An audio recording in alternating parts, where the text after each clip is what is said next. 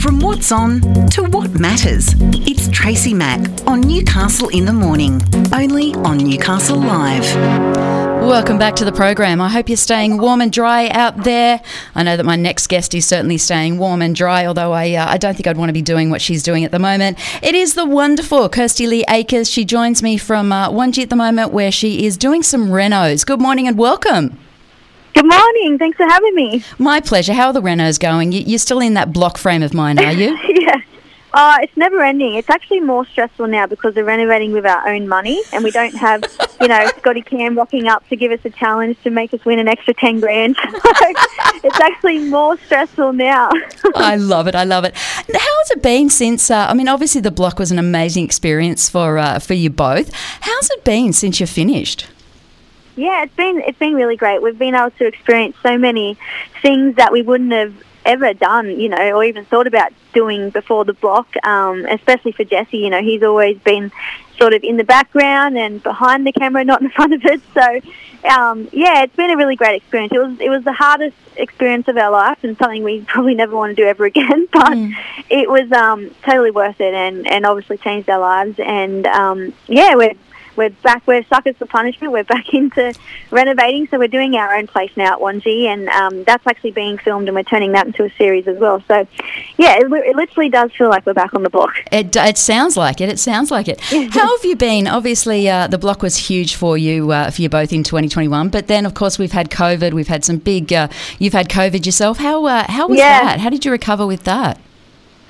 It was actually strange. While the show was airing, we we missed out on so many opportunities because we literally went into lockdown uh, in New South Wales uh, the week the show started airing. so all of the appearance stuff that you know Channel Nine would organise for us to go and do, and meeting the fans of the show and all those things, we didn't get to do any of it um, because we're all in lockdown. But in saying that, one of the great things about being in lockdown is people. Um, wanted to find something to watch on TV and it ended up being, you know, the highest rating show of the year. So um, it kind of worked in our favour that way. But um, yeah, it was an amazing experience. And, and of course, COVID, um, the block came along at the perfect time for us because, you know, no artists were doing gigs. And we were worrying about, you know, what we were going to do. JobKeeper was ending. So it came at the perfect time. And, um, you know, I guess it looks like to the to the public that we're sort of back to normal now, but I, I, I think the music industry is, is still slowly, slowly recovering because, you know, people just aren't in that mindset yet of going out and being carefree and not worrying about COVID and going to shows and mingling with, with people, which is understandable. Um, so even though, you know, the government says we, yes, we can go back to work, Yeah. it's still um, tough out there for, for artists. It really is, and of course, our stablemate here at Newcastle Live is uh, is EAO Entertainment, and you know we're seeing it firsthand exactly how hard it is. People aren't pre-buying tickets like they normally would. Yeah. They're, they're going, okay, well it's Friday, I'm okay. I can go to uh, I can go Yeah. to this concert on Saturday. That's got to be really, really hard for not only the promoters, it's got to be hard for you as well. Oh, definitely. I, you know, I do feel for the venues because number one, you know, they're taking a risk even putting on shows again because they were closed for so long and not making any money, and they're risking putting on shows. And you know, if they're not seeing ticket sales like they did pre-COVID before a show, you know, obviously they would start to worry and think, oh, is anyone even going to turn up to this to this show tomorrow night? So. I definitely feel for them, and then also, of course, for the artists because you know um, I was talking to a bunch of artists yesterday on on Facebook, and it, it really is. It's like you know, having a job and not knowing if you're going to have a shift until the morning of, and then also not knowing if you're going to get paid for that shift. Um, you know, it's not just ourselves that we have to pay. There's a whole team behind putting on shows. You've got your sound guy, you've got your band, you've got your management, your agent. There's um, so many different parts that come into play. So, um, yeah, as grateful as we are that you know live music is back in some sort of sense, it still is um, pretty tough out there. So, hopefully, we'll start to see the, the light in the tunnel very, very soon. Fingers crossed. Now you had uh, you had COVID yourself, and uh, it really Yeah. did it really did affect you, didn't it? It did. I was actually surprised how much it affected me. Um, you know, being vaccinated and everything as well. Um, but yeah, uh, my husband Jesse and I, we both got it. We actually got it right before the Tamworth Country Music Festival. um, and so I was freaking out the whole time. I was like, oh my gosh, I literally got my voice back, I think, the week of the festival, but I still was struggling a bit. And you know, it got me for, I reckon, a good month there. I, I really struggled on stage breathing wise. You just don't realise how much it affects your breathing. And then, you know, other people, it cannot affect them at all. So I guess you just, um, if you're one of those lucky ones, that's good. But Mm. we weren't, unfortunately. So Jesse had a bad uh, a bad bout as well. Yeah, so he he actually got it before me. Oh, great! So he gave it to you. You got to watch he who you're kissing, love. I know. Well, I, I didn't kiss him at all, but I, I got up to him. I said it from all his bloody sneezing he was doing around there.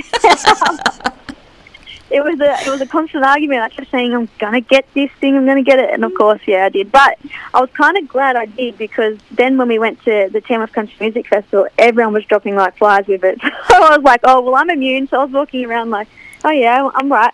I'm bulletproof. I'm bulletproof. yeah. Um, so I, I also wanted to have a, a bit of a chat about uh, this new album. Uh, it is being released on your it's on your own independent label, which is Rider Records. Now you uh, obviously you had had a, uh, a producer, uh, you know, a, a record company for your first uh, first couple of records. But what made you branch out and uh, and want to do this on your own? It's a it's a big exercise. It's a big money money Yeah. spin. You know, like what made you want to go out on your own? Well, it's been something that's been on our bucket list for a long time now, and as you said, I have been I've been signed to different labels my whole career. I signed my first record deal at 18 years old, and I remember that very first record deal and how naive I was, and how you know just young and, and not knowing how the industry worked, and um, you know it was kind of scary at the time. And I look back on that now and I think, oh, if I only knew what I know now.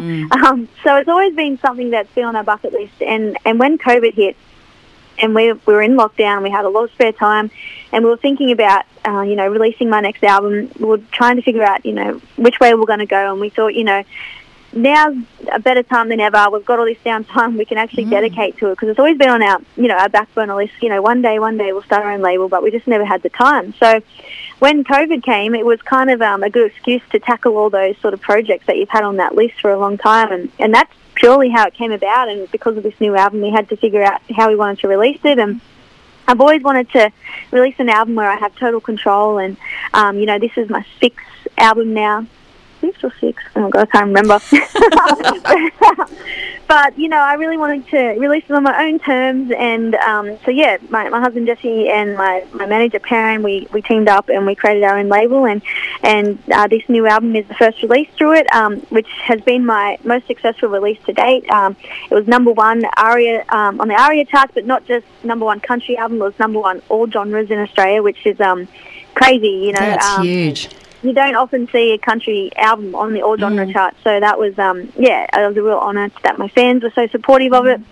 And especially being our first release on our on our label too. So Yeah. yeah, hopefully we can start looking at signing some other artists in the future and and be that base for them. Um, the whole reason we called it Rider Records is because a rider is what caters to the artist, and we really wanted to have a label that does just that, caters to the artist, and doesn't necessarily, you know, tell the artist what they ne- what music they are going to be releasing, but get, you know, be more a sounding board for them, giving them advice, and you know, helping them steer the ship, but also letting them have control of, of their music. It sounds wonderful. Now, my uh, my big question, of course, you know, you're renovating the house, you're working on the Yeah. album. How the hell do you work together twenty four seven? A lot of people say that, but we, I guess we've just done it for so long now, we just don't know any different. Um, so it's funny if I if I'm out all day at the shops or something and I come home, I'm like, oh, I actually missed you today. I had a chance to miss you we're we're together twenty four seven. But um, and a lot of people say that to us on the block as well. But you know, when we're on the block, we thought if you go against each other, you don't have anyone else. You know, you got to have each other's back. And I guess we've just always been that way through everything um, in our relationship. I guess and. Um, we've been together for 17 years now, so I feel like we're just, I don't know, we just get on with it, and Yeah. We very, we barely speak to each other through the day, and then that's how we get through it. we've got no, we've run out of things to talk about. I love it. I think that's uh, that's great relationship advice. Just uh, Yeah. don't talk to each other, and you'll like each other. Each other. Yeah, I love We it. went out for di- we went out for dinner the other night, and we just we had to sit there and listen to other people's conversations because we literally got nothing to talk about because we're together four seven. We can't say so. How was work today? yeah, so we Oh, just listen to other it. people's conversations. I love it. Pe- People would just be looking at you, going, "Oh, gee, those two got a great marriage. Look at them; they're not even talking." I know they probably think we're miserable as. No, it is. Uh, it's very. It must be very exciting. As as I mentioned, yeah, you are about to. Uh, you're embarking on uh, on a tour. It does start here in uh, in the Hunter. It's uh, it's at home. Well, you are a Kurri girl, but it may as well. You know, Cessnock. It's Yeah. a, it's a home. Uh, you start at home, and uh, and you are travelling around the countryside. Are you looking forward to uh, to getting out and about?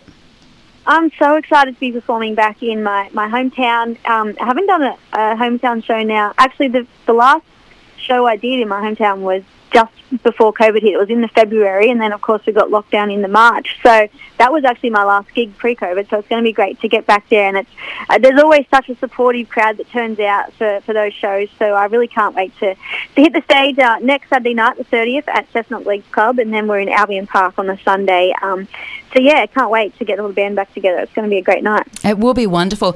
Tell me about uh, about the new album. Um, it is uh, it's very diverse. I've, ha- I've had a bit of a listen to it. It's uh, yeah, you, you, do have you have your Americana, you have your country, you have you know you've got that pop insp- inspiration yeah. that occasionally comes into it. Tell me where all of the uh, the inspiration for this album came from. Well, this album, I was actually meant to be over in Nashville writing for this album in the April of when COVID first came about, but that obviously got cancelled. So um, a lot of artists started getting on Zoom and co-writing together, and I'd never written on Zoom before. I thought it was a bit weird. You know, I wasn't, I, did, I wasn't real keen on it. You know, not being in the same room as the other writers, and but um, two of my favourite songwriters in Nashville, Phil Barton and Bruce Wallace, have written a lot throughout the years. They suggested that we get on Zoom one day, so you know, they were over in Nashville. It was like 10 o'clock at night over there, and it was morning over here. And we got on there and we wrote um, the first song, which is uh, was a single that's already been out called Out of Here. And it, we literally wrote it all about being stuck in mm. in isolation and in lockdown and wanting to get out and enjoy what, you know, we once took for granted. And, and that, that writing session was so successful that we ended up getting on Zoom every single Tuesday from there for about three months for the whole, that first lockdown period that we had. And that's literally how all these songs came about on this album. They were all written in, in lockdown over Zoom, which is crazy because, you know, before that I I wasn't keen on writing over Zoom at all. Mm. So, yeah, that's how it all came about. And, um, you know, um, we as soon as we got out of lockdown, I headed up to, to Brisbane to my drummer's studio and uh, we recorded the album up there. Um, we were actually halfway through recording when I got the phone call to say that we were on the block, and we literally only had two weeks' notice to pack up and go to Melbourne.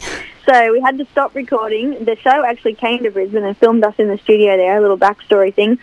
And then, of course, once we finished the block, we then uh, travelled straight back to, to Brisbane again and finished the album off. So it's been, yeah, a really busy, hectic past you know, sort of two years, even with COVID, I, um, you know, I often think, God, if that didn't come along, how would we have fit all this in? I'm actually thinking that if you didn't have the downtime of COVID, you'd be in big trouble. I know. I don't know what I would have done.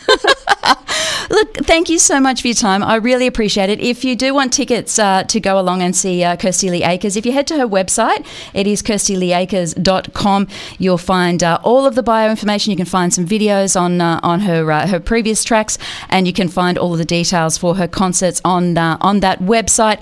We're going to to play one of the tracks from the from the new album. It's called Wild One. Explain this one to me. Well, this is actually the very first song I've ever written about myself. Normally when I write songs, they're always about, you know, friends or family or totally made up situations. But this is the first song I've ever written about myself. And uh, the music video for this one is really special. It features over 30 years of footage of me, you know, being a performer as a kid and traveling around to different talent quests. Um, and, you know, then later on going to Tamworth and places like that. So it's really special. And yeah, this song just basically tells my my journey, I guess, of you know being that kid that had that dream of, of being a, a singer from from the moment I could talk, literally. It is the the film clip is incredible to just watch it and to watch some of the interaction and uh, you know the the compare of uh, you know various things yeah. saying you know come on come up and compare this yourself. It it is beautiful. Yeah. It really is. So congratulations. Oh, now quick question: You're blonde or brunette yeah. at the moment? this is funny. I actually said to Jesse last night, I think I want to go back to blonde because I um I did. Well, I'm I'm kind of half and half. So I've, I've gone back to more brunette, but I'm not liking it. So I think I'm going to go back to blonde. Do it. it. Do it. Us blondes have far more fun, my love.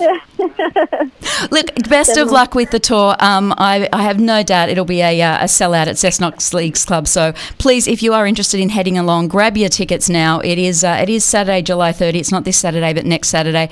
Grab your tickets and uh, and get along and see this incredible, incredible local performer. Thanks so much for your time. You can go back to the uh, to the renovating. No, Thanks for having me. My pleasure. Thank you. That is uh, Kirsty Lee Akers. Uh, what a lovely, lovely girl, huh? She's just gorgeous. She is so, so talented. Newcastle in the Morning takes you through the big events and the most talked about stories of the day that matter to you and your life. From what's on to what matters. Tracy Mack takes you beyond the headlines, what it is, why it matters, and how it impacts your daily life. Tracy Mack brings you Newcastle in the morning, weekdays from 9 on Newcastle Live.